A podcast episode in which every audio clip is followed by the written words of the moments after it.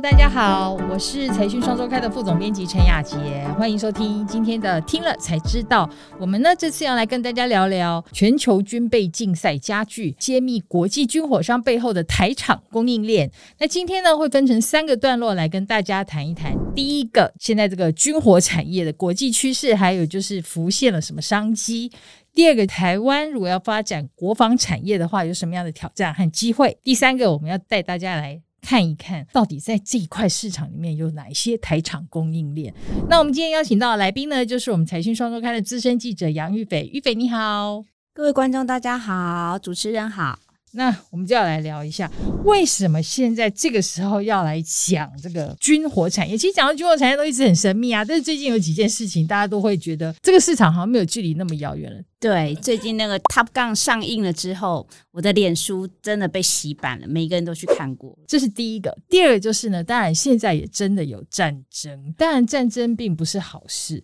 可是我们必须要说，这一次的打仗又让我们学到了一件事啦，我觉得很重要，就是和平是要付出代价的。那所以因为这样，我们大概这一次有稍微盘点了一下，就是几乎所有的国家，我们知道付得起钱的国家都增加了国防预算。对，那包括台湾自己在内啦。对，那我们知道就是说，根据那个国际机构的统计，在二零二一年全球的军费支出就超过两兆美元。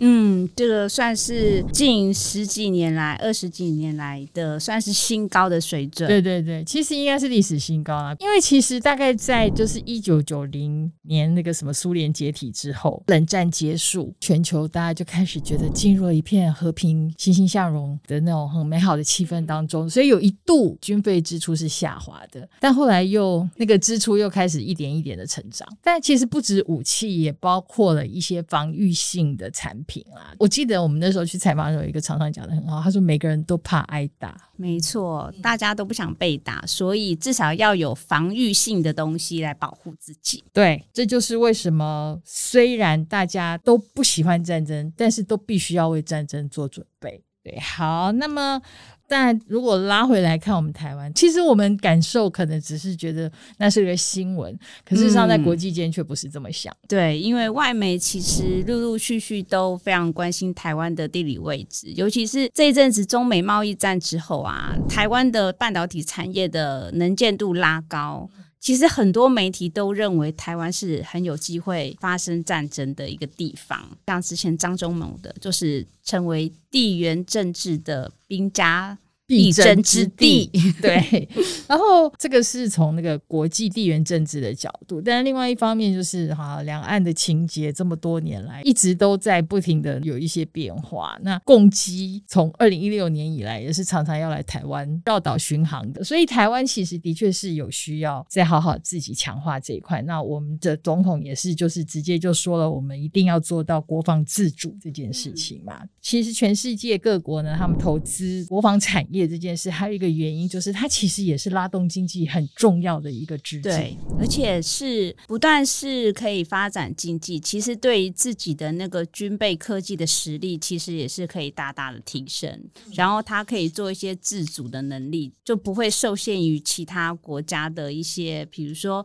一定要买其他国家的东西啊，受限于一些军购法、啊、我们可能有些东西没有办法买，或者甚至连维修都只能看人家的脸。对，所以玉斐你就讲到了我们要讲的第二个重点，就是所以台湾自己要来做国防产业这件事情的话，我们到底有哪些机会跟挑战。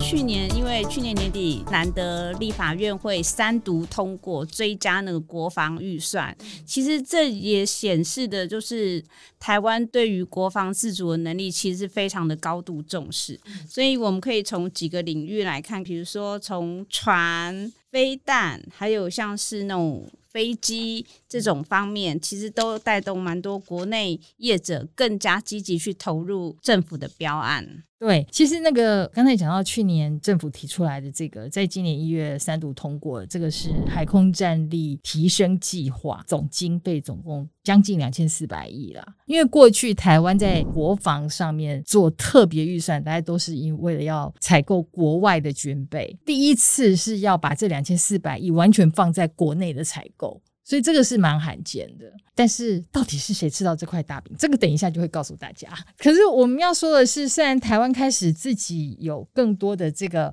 想法要发展国防产业这块，甚至于让它扩大到变成国防经济，可是还是有一些问题在啦。就是我们把这些厂商啊是有提出一些觉得哎，政府的采购可以再稍微改善一点的空间。对，因为像有厂商就是抱怨那个中科院的标案啊，整个检视的流程啊很繁琐啊，而且就是还有一些惩罚的条例啊，然后他们就会觉得动用民间的研发资源可是是投入国家的东西，就觉得嗯，好像缺少一些什么 support。 对，其实就是那个研发的过程完全是民间产业自己在烧钱。重点就是说，因为那个采购的流程太冗长了，所以变成说等到确定这个采购案了，那个规格已经过时了，就是那个采购的流程可以再优化一点。然后第二个部分就是呢，我们除了买，其实它还要维修，尤其其实武器或者是说军事装备这样的东西，它的寿命没有大家想象中那么短哦，就算是一颗飞弹也可以放个十几二十年。对，所以才会之前有听业者讲到像那种延寿计划，就是延长比如说爱国者飞弹啊，它三不五时就要拿出来测试嘛。可是像如果中间有些零件啊是可能比较过去的技术，就可能很容易坏掉，可是接下来要维修它其实成本都相当高，因为这个部分可能技术就是在美方手上，不是在台湾这边。对，那就算说现在我们采购的本来就是国内自产自制的、嗯、那我们现在就是非常缺乏同样的一个产品，应该要由制造商本身来维修，这样一个修造合一的概念。还有就是说，针对这个采购的产品，我们应该要有一个它的生命周期全保固的一个概念。对，然后所以就变成说这东西买进来，可是后来坏了，或者甚至有的东西其实它可能只是每年要换个电池，或什么东西要上个油什么的，可是连这样的经费都没有。那第三个部分就是呢，哎，我们的资安其实也是要好好的那个加强一下才对。然后尤其是现在什么骇客啊、什么病毒啊都这么的厉害，但是在国防产业这一块却好像没有像国外有这么严格的管理。对，因为我看到那个美国国防部啊、政府机关，它有推出很严密的那个资安的一些法令规定啊，比如说 C M C 有几版几版嘛，那其实都要符合他们这种资安。而且他们有业者也透露说，如果要接他们单子，还要三不五时接受他们的测试，从美国来攻击你，然后确定你的保护网做得够好，没有漏洞，不然你的漏洞会变成他们的国安漏洞。对，所以这个东西其实是应该在国防产业上要更讲究的才对。可是问题是，这些东西厂商都看到了，表示我们的厂商其实眼光还是比政府更前面的。那我们现在就要来看第三块，到底台湾有哪一些供应链已经抢进了国际的军火产业呢？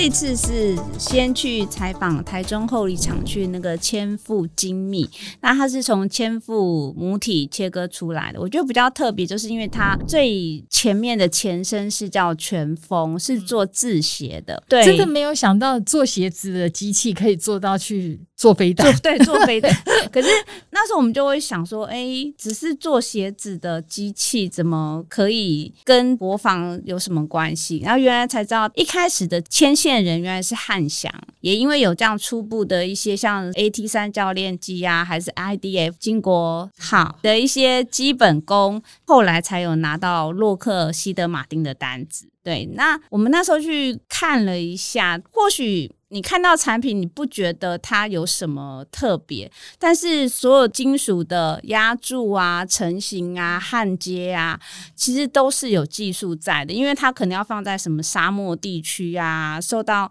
一些很极端气候的一些影响，那它做的这些精密基础的这些外壳它要不容易被锈蚀，其实我觉得是中间有一些 know how 在。其实你刚才讲到的一个重点就是千富他在台中，那台中本来就是我们的精密金属加工业非常非常强的一个聚落，那这也是千富精密当时被看上的一个很重要的技术嘛。嗯对，所以我觉得很难得是他其实为了拿到落马单子，他其实也要通过美国国防部的认证啊，就是双重军方的规定他也要达到，所以我觉得台湾企业中小企业可以从那么早就发迹，然后到现在落马成为他占两成营收的一个客户，我觉得真的是相当不简单。可是你刚刚讲到，其实我们还有另外一个，就是大家都知道他是这个领域很厉害的，也就是神机。其实神机就是他用 G T E K 这个自有品牌打入这个强固型电脑，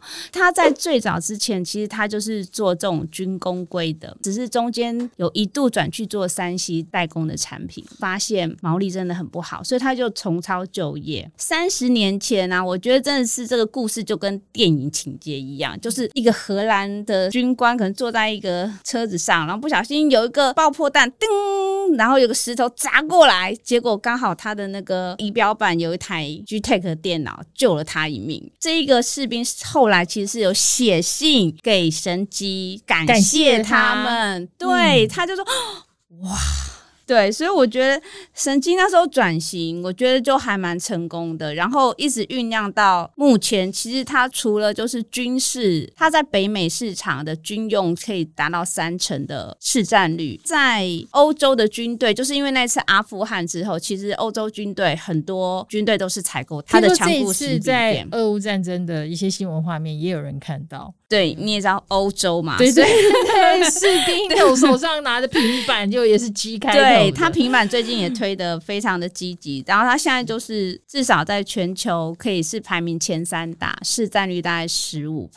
虽然就是这个市场是比较小众一点，但是它是毛利率是比目前的 三 C 产品来讲的话，大概就是至少都有超过两成以上的毛利率。好，那除了这个，其实我们也有访到两个晶片厂，这晶片呢都是用在飞弹上，但是是不同的功能，都是台湾非常厉害的厂商。第一个是用来可以控制飞弹方向的，对，就是那个全讯，它是做那个军用生化加微波功率放大器。飞弹要准就是要靠它，这就是我们现在目前台湾算是防御型来讲的话，在各个地方都有这样子的默默的飞弹在保护我们。在台湾自行开发的几款飞弹上面，天弓啊、雄风啊，都有应用到全讯的晶片。所以刚刚我们在讲到说呢，两千四百亿里头它有分到。对，董事长非常开心，终于等了那么久了。对，可是那个过程真的好辛苦哦。对啊，所以董事长也很开心，就说他觉得台湾自主的飞弹其实整个的能力已经不输给爱国者飞弹了，而且以后连维修费都可以节省下 来, 下来。对，这就是自己做的好处。那另外还有一个很重要的技术就是，诶，比如说我知道我的这个飞弹它是要去锁定这个，但是我要是在这个途中被骇客骇进了那个飞弹的系统，篡改它的资料什么的话，那也是不行。可是我们就有一个很厉害的厂商，他做的就是这个资安保护晶片，对对，叫做伊诺瓦。对，这一家公司，结果现在被我们一揭露之后，他受到的关注很高，读者都下面留言说就默默的好好的赚钱，不要上市就是把它藏起来。他的客户其实不是做台湾的，可是美国前十大的军火商都是他的客户，所以他都说他的客户其实比他们自己更低调，然后都很想把他们藏起来。对，因为他是有通过美国认证的一个加密晶片，你也知道这种 know how 当然就是我们自己用就好了。对对，因为主要是它通过了一个标准，那个规格基本上就是全世界只有它才符合。对，所以这种全世界独一无二的技术竟然就在我们台湾，然后基地就在竹科。其实台湾有很多这里好的人才啊，好的技术，嗯，我觉得如果可以好好应用在那个国防工业上，真的很不错。好哦，那就那个我们接下来最后呢，还要再来分享一下，我们要来念几位那个网友在我们的才知道的第八十六集的留言。那有两位观众的留言，欸，第一位是 Shemina，他谢谢我们的分享，那我们也很谢谢他的分享咯。对，希望你帮我们多多的传播。那第二位玉斐，你帮我念吧。一直以来都知道医美毛利高，但不知道高的这么吓人，搭配市场不断扩大，感觉未来机会应该不小。那中国厂商对于硬体的模仿能力会不会造成威胁呢？中国厂商的模仿能力应该 always 都会是一个负面的要考虑的因素，但是你说到造成威胁，我觉得这市场还是会有区隔的啦。你要廉价的话，那就对会是威胁，可是因为我们都走很高端的市场的话，对啊，打到自己脸上，插在自己脸上，大家都愿意多花钱。 对, 对，因为毕竟做坏了就有时候很难救回来对，那个感觉亏更大，所以你愿意一开始多花点钱买贵的，有道理。好哦，那感谢大家收听今天的节目，也谢谢玉斐的分享。听 podcast 的朋友不要忘了给我们五颗星的回复，也欢迎多留言给我们哦，听了才知道。我们下次见，拜拜。拜拜。